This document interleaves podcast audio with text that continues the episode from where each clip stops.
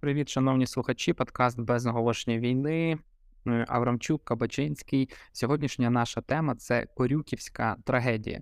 Я дізнався про цю штуку випадково. Раніше ми з Олександром записували епізод про окупацію німецькими військами всієї території України. І, власне, коли там трошки е, читав, е, дивився по цій темі цифри, побачив, що однією з найбільших трагедій, в якій одномоментно постраждала величезна кількість людей, була саме Корюківська трагедія. Це масове вбивство за цифрами, які мені вдалося знайти. Більше 6,5 тисяч мешканців села Корюківка Чернігівської області. Про це й будемо сьогодні говорити. Нам Олександр розповість, що це таке, чому це трапилося, що взагалі потрібно знати про цю трагедію. Я ж хочу нагадати, що наш подкаст підтримує класна українська компанія Нова пошта.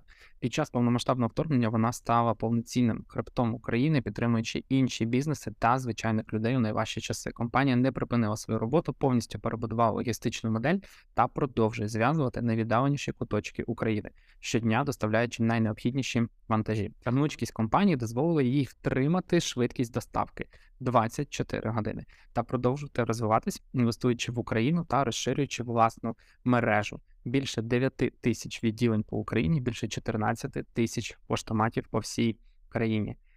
Дякую новій пошті за те, що підтримує наш подкаст. Вам же, якщо цікаво дізнатися більше про послуги, які надає компанія та про можливості, заходьте, будь ласка, в опис, там буде посилання.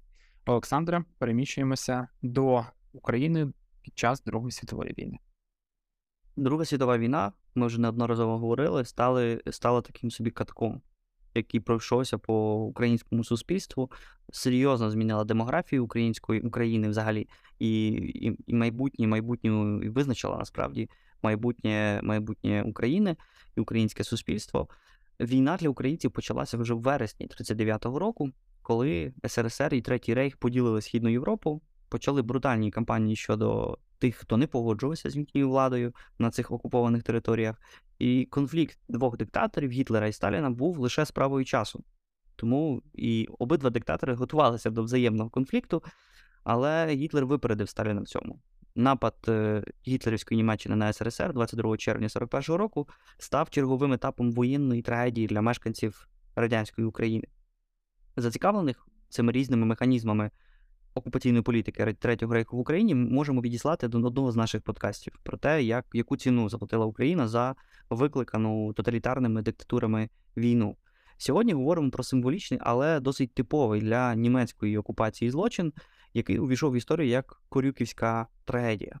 Е, при цій нагоді поговоримо і про один зі стовпів радянського міфу Великої Отечественної, тобто міфологію партизанського руху. Бо історія Корюківської трагедії безпосередньо пов'язана з історією партизанської діяльності на території Чернігівщини і взагалі на території України.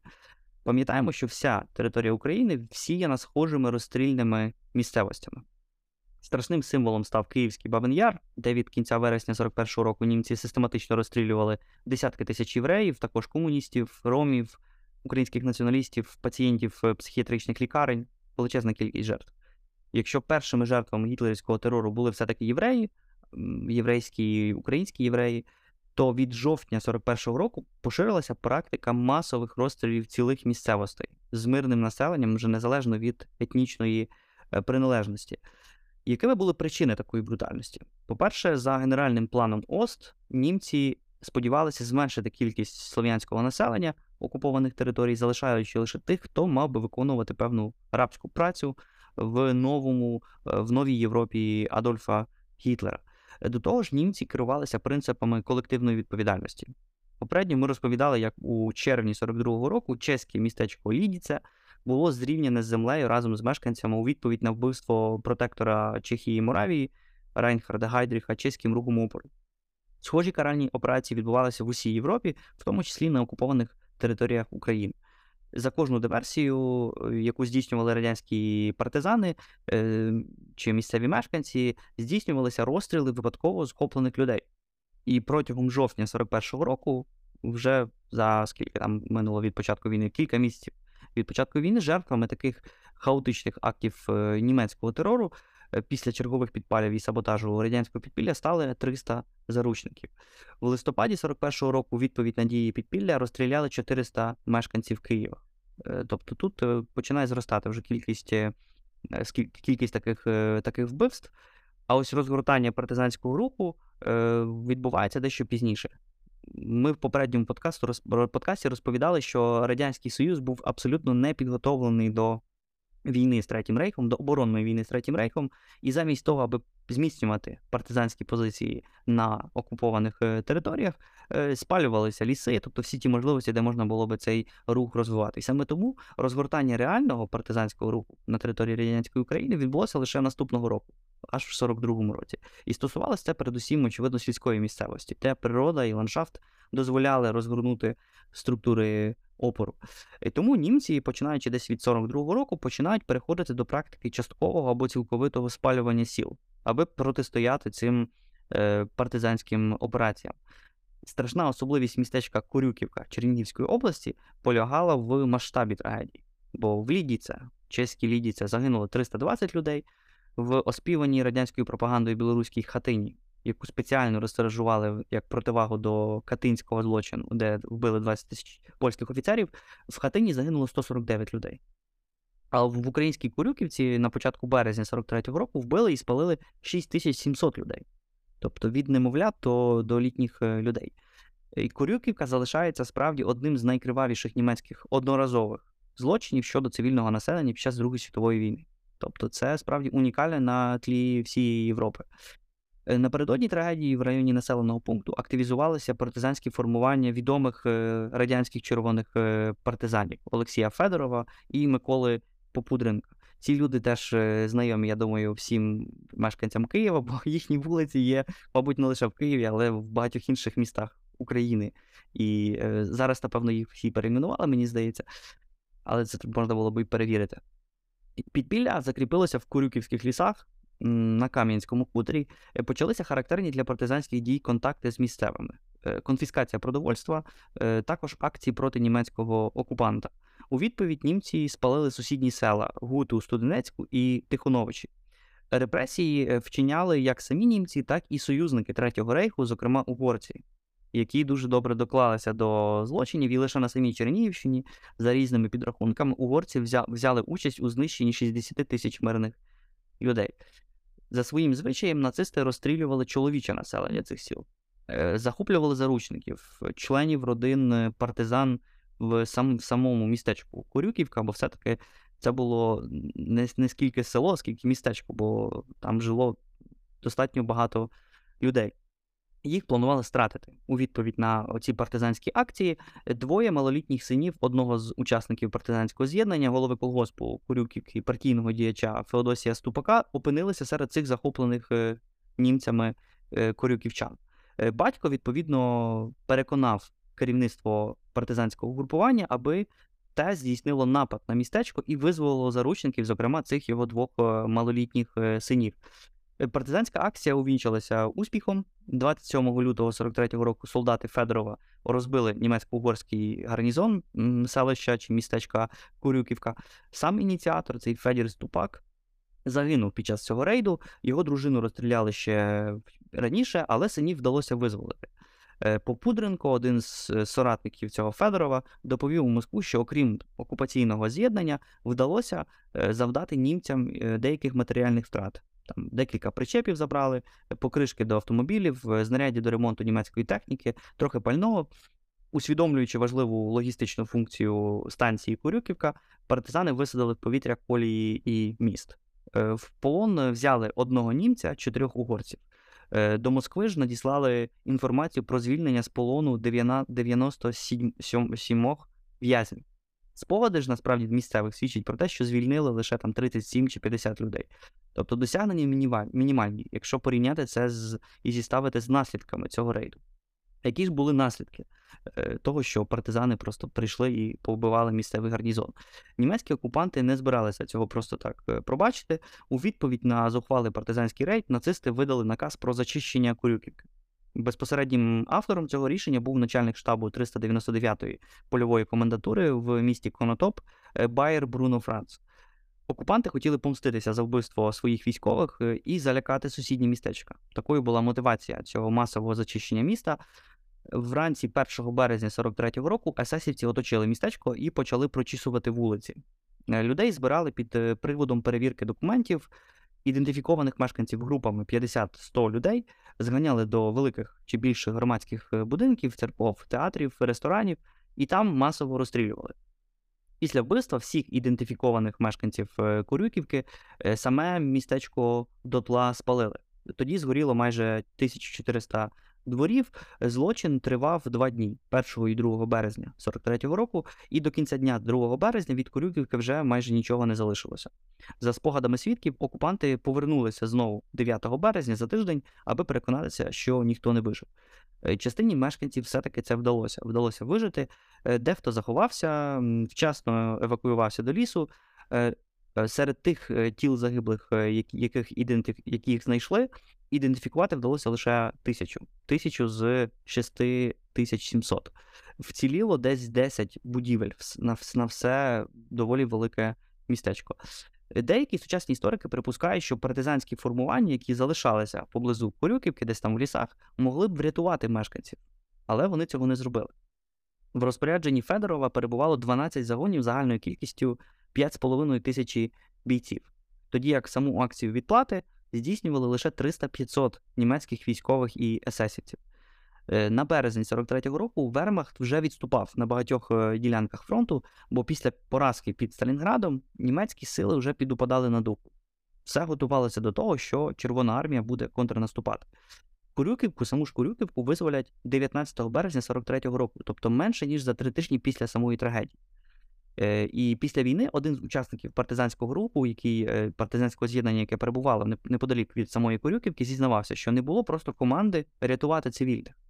Е, Що просто ці партизани спостерігали за тим, як німці знищували місцеве населення. Ця тактика, тактика диверсійних операцій без огляду на можливу німецьку відплату місцевим, була дуже типовою рисою партизанського руху. Бо з Москви спускали тисячі наказів про здійснення схожих акцій, але жодного, в якому б наказували рятувати мирне населення перед відплатами. В багатьох випадках перемагала теж логіка провокацій, бо партизани жили за принципом: чим буде гірше, тим буде краще. Тобто масові розправи німців над мирним населенням могли б зміцнити бойовий дух е, тих, хто виживе. Е, Олексій Федоров в мемуарах детально переповідає історію звільнення цих двох синів голови Корюківського колгоспу, але жодним словом не згадав, що чекало тисячі інших мешканців. Тобто оповідає тільки цю героїчну частину історії. Е, Партизани не переривали жодної каральної акції німців. Е, Радянські політруки добре усвідомлювали, що після репресій, після голодомору серед місцевих поширювалися рішучі антикомуністичні погляди. Тому на контрасті з нацистами комуністи хотіли здаватися кращими, що чим більше злочинів зроблять німці, тим краще. Провокували німців спеціально на відплати, і комуністична пропаганда потім розраховувала використовувати такі факти, як злочин в Корюківці, аби здобувати прихильність е, серед місцевих і просто будувати якусь пропагандистську оповідь.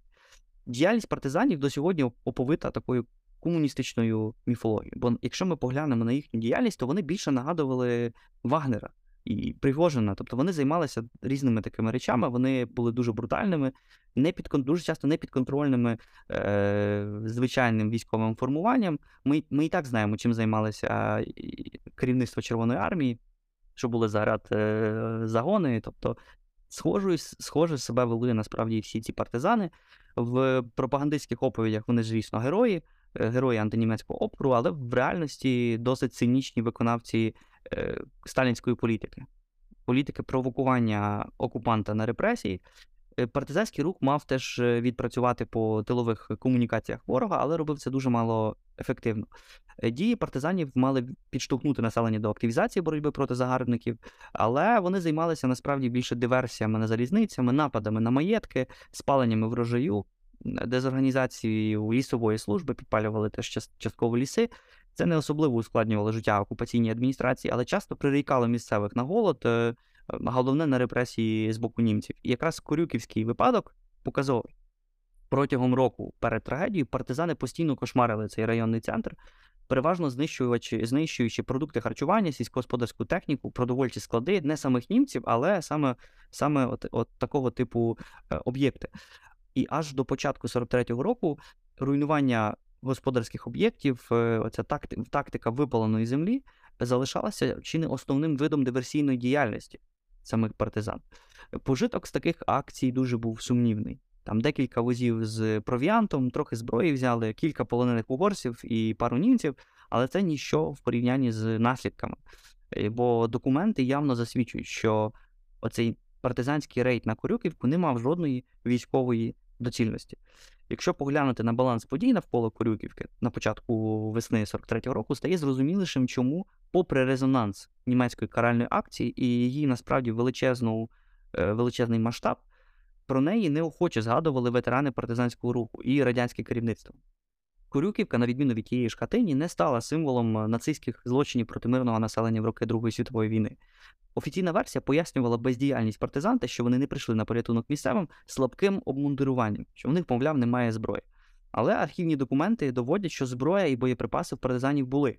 Тим більше, що вони самі ж хвалилися трофейними здобутками нападу на Корюківку, що вони самі набрали дуже багато різних, е, різ, різної зброї. Е, Федорову насправді було не до цих цивільних Корюківці. Його з'єднування готувалося до виконання завдань вже в іншій частині радянської України на правобережжі України на Волині, куди їх планували перевести в зв'язку з просуванням фронту на захід. Тому ніхто не міг його і покарати за якусь там бездіяльність, що він нікого не рятував. Е, Федоров не лише вважався героєм війни, але й мав дуже впливових е, протекторів. Зокрема, першого секретаря ЦК Компартії України Микиту Хрущова. Відповідно, ніхто про Федорова поганим словом сказати не міг. І, і відповідно, в цій справі було так багато різних свідчень, які могли б дегероїзувати партизанський Курюківський рейд, що про нього майже не згадували після 45-го року. Е, Містина залишалася в пропагандистській оповіді місцем е, подвигу радянських партизанів. Е, Про наслідки ніхто не писав. Е, Місцеві мешканці довго намагалися добитися увіковічнення пам'яті загиблих, але в радянські часи меморіал так і не був е, збудований. Комуністи, зокрема, увіковічнили хати, яка слугувала вдалим антиподом катинського злочину, і для якихось там довірливих іноземців легко могла здатися тим самим. Ну тобто, яка там різниця між катинь, хатинь, там ніхто не спеціально розбирався. Е, В 69-му році збудували ж в хатині в білоруській е, на території сучасної Білорусі цілий комплекс. На 50 гектарах розмістили кладовище сіл з назвами знищених місцевостей. До Хатинського меморіалу возили закордонні делегації. Одного разу її відвідав навіть президент Річард Ніксон під час свого радянського турне. Е, Тобто Москва будувала історію про переважний вклад СРСР в перемогу над Третім рейхом, е, і ніхто при цьому не хотів руйнувати міф партизанського руху. І саме тому про Курюківку взагалі при цьому забули. Якщо ж просто подивитися на історію Другої світової війни на період цієї німецької брутальної окупації з 41-44 року, то німці спалили всього в Україні понад 300 різних населених пунктів. Жертвами таких акцій стали майже 50 тисяч е, людей. Е, Поруч з Курюківкою з її шістьмома тисячами, понад шістьмома тисячами людей, інші населені пункти увійшли до цього трагічного списку. Наприклад, Козари тисяч- 4800 людей, Копище три- понад 3 тисячі людей, Кортеліси майже 3 тисячі людей, Піски. Тобто там величезна, величезна трагедія. Але поруч з виконавцями злочинів слід пам'ятати про безчинних партизан або тих людей, які просто змусили чи спровокували німців на ці, е, на ці каральні акції, виконували ці сталінські накази, але не особливо дбали про наслідки для цивільних. А я лише хочу додати, що е, раніше точно так само не знаю, чи під пропагандою, чи невдалим викладанням. Я чомусь завжди думав, що партизани це ге, як класно. І лише тепер, коли в Україні повномасштабне вторгнення, я розумію, що партизани це останній взагалі якийсь типу там. е, Бастіон, тому що це означає, що якщо з'явилися партизани, то територія захоплена. Тобто класно, коли партизанів немає. Е, тому що виходить, що якась територія не просто захоплена, а окупована і тривалий час, щоб цей партизанський партизансько-підпільний рух там якось організувався і діяв. Ну і у нас вже по суті другий епізод поспіль, де ми говоримо про те, що е, підпільники в Києві підривали будівлі, підривали вулиці, а партизани здійснювали рейди, які не завжди були такими ефективними, як би цього хотілося. Але давай зробимо все-таки один важливий дисклеймер, що насправді ж немає нічого поганого в веденні партизанської боротьби. Те, що зараз на територіях окупованої України відбуваються підриви різних колаборантів, це нормальна річ. І в цьому, в цьому немає нічого поганого. Які мої, принаймні, особисті претензії до партизанського руху, це ті, що насправді їхньою ж ем, їхньою тактикою було не деморалізувати німців, наприклад, не, не, не лише там вбиваючи німців. Дуже часто це були. Е, було, їхньою тактикою було просто знищити там е, можливості для життя місцевих. Тобто перебити їм воду, е, знищити їм продук- продукти харчування. А у випадку Курюківки це ще й був випадок, коли партизани могли врятувати цих людей перед, е, перед е, помстою, але цього не зробили, тому що в них були інші завдання, тому що вони взагалі не особливо цікавились міст... долею місцевих. Тим паче про партизанський рух е, потрібно, мені здається, говорити окремо е, і- розвінчувати багато міфів навколо нього. Бо всі ці е, міфи про, е, мовляв, прям велику підтримку серед місцевих партизанського руху є е, ну, насправді великою міфологією. Партизан не любили, бо вони були дуже брутальними, вони більше нагадували справді вагнерів сучасних, ніж якихось великих народних месників. Але це інша історія, про яку, мені здається, варто записати окремий випуск. Але я вам зразу скажу, я знаю, які будуть наступні випуски. Це буде не наступним випуском, штук, можливо, через 5-10 е, запишемо. Але взагалі нагадаю, що якщо вам цікаво якусь конкретну тему, можете написати мені, наприклад, в інстаграм, і е, ми включимо її в список, і, звісно ж, також розповімо, тому що нам точно так само цікаво знаходити якісь, е, знаєте, важливі теми з нашої історії, з всесвітньої історії, і розповідати, доносити їх вам. Я ж на сам кінець нагадаю про те, що у нас є дуже класний партнер. Це компанія Нова Пошта, яка е, продовжує і продовжувала працювати з початку повномасштабного вторгнення, підтримуючи бізнеси та звичайних людей у найважчі часи. Компанія повністю перебудувала логістичну модель та продовжує зв'язувати найвіддаленіші куточки України щодня, доставляючи найнеобхідніші вантажі. Гнучкість компанії дозволить втримати швидкість доставки, це тим, чим нова пошта пишається 24 години з точки А в точку Б. І продовжити розвиватися, інвестуючи в Україні та розширюючи власну мережу. Дякую новій пошті за те, що нас підтримуєте. Ну а вам всім за те, що нас слухаєте. Знову ж таки, ставте нам лайки, сердечка, слухайте нас Apple подкастах, Google подкастах, Spotify, NV, Megogo і на всіх інших подкастах, які є. Щасти. Щасти.